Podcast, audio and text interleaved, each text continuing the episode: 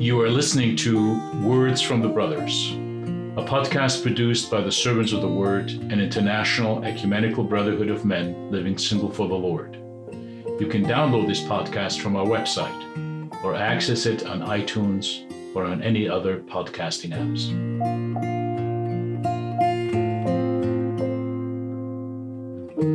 Meditation today, we have uh, verses from Genesis chapters 2 and 3. I'm going to read Genesis 3, verses 1 to 7. Now the serpent was more crafty than any other beast of the field that the Lord had, had made. He said to the woman, Did God actually say, you, you shall not eat of any tree in the garden? And the woman said to the serpent, We may eat of the fruit of the trees in the garden. But God said, You shall not eat of the fruit of the tree that is in the midst of the garden, neither shall you touch it, lest you die. But the serpent said to the woman, You will not surely die, for God knows that when you eat of it, your eyes will be opened, and you will be like God, knowing good and evil. So when the woman saw that the tree was good for food, and that it was a delight to the eyes, and that the tree was to be desired to make one wise, she took of its fruit and ate, and she also gave her gave some to her husband who was with her, and he ate. Then the eyes of both were opened, and they knew that they were naked. And they sewed fig leaves together and made themselves loincloths. It's a story that we probably know very well. God has uh, planted man and woman in the garden, and He has commanded that they can eat of any fruit of any tree except for the tree of uh, good and evil. The result of doing this is uh, God has this planned for human race to be in communion with Him, to live with uh, with God in communion, and to live in peace as His sons and daughters. However, as we just read, uh, Adam and Eve decide to disobey the only commandment they had received, and then they lose this communion with God. They lose the Garden of Eden. It's also it's a very familiar text, as I said, and it's also a text that we can draw a lot of images from, and that we can talk a lot about in terms of how it uh, depicts sin uh, and uh, the nature of sin and just the archetypical sin uh, of all of us, uh, which is disobedience. We could talk about how the serpent only tempts the woman and never actually tells her to eat from the fruit. We could talk about the responsibility that the woman has and then the responsibility that Adam has.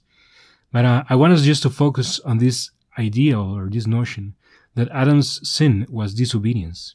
It was going against God's plan and made, taking things in his own hand.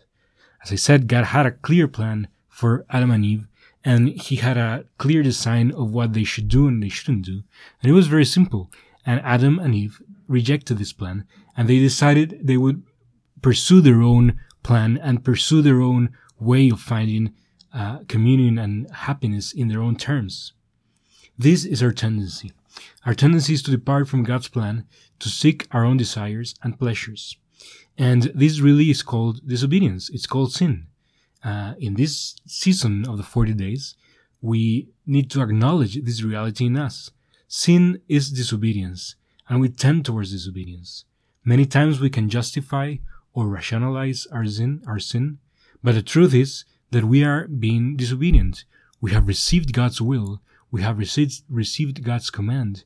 We have received an instruction of how to walk in God's ways and we disobey all these things. We reject them and we seek to take things in our own terms and to find good and evil in our own terms.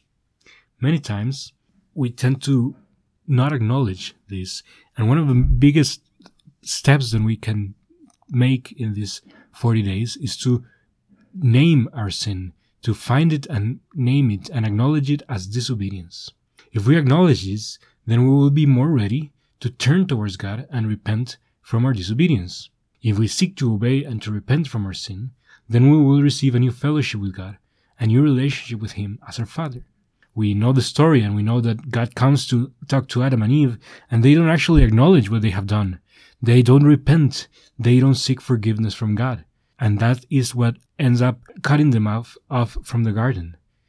If we acknowledge our sin before God, even if we know this may be difficult, then our reality will be different. We will be forgiven and we will receive communion and a new relationship with God as our Father. So uh, it is a very important step that we need to take in these 40 days that we name our sin, acknowledge it, and that we recognize that we have been disobedient, so that we will not have the same fruit or the same result that Adam and Eve had of being rejected from God's presence. Now, while Adam reached up, the fathers and Christian tradition says, Adam reached up, reaching up to the fruit of the tree. He wanted to be like God. He aimed to be something that he was not, and he tried to become something that he was not able to become. This was what Adam did, and this earned us uh, banishment from the garden. Christ, on the other hand, reached down and he became man. He became what he was not, but he became a more humble being, which was becoming man, and he obeyed God to restore a relationship with him. So just as disobedience earns us separation from God and death, obedience, on the other hand, will lead us back to God and will grant us eternal life. We will meditate more on this when we consider Romans 5 at the end of the week. But I just want us to leave us with this, uh, with these thoughts. Number one, that this may be a time where we can acknowledge our sin, name it, and repent from it. Don't try to rationalize it. Don't try to explain it or justify it. Just call it as it is. I have fallen in disobedience. I have not obeyed God's commands. I have rejected His plan for my life. And He wants me to come back, to repent, and to be humble before Him so that I can receive His eternal life and the blessing that He has for me. If I acknowledge my sin and if I confess it before Him, He will give me His forgiveness.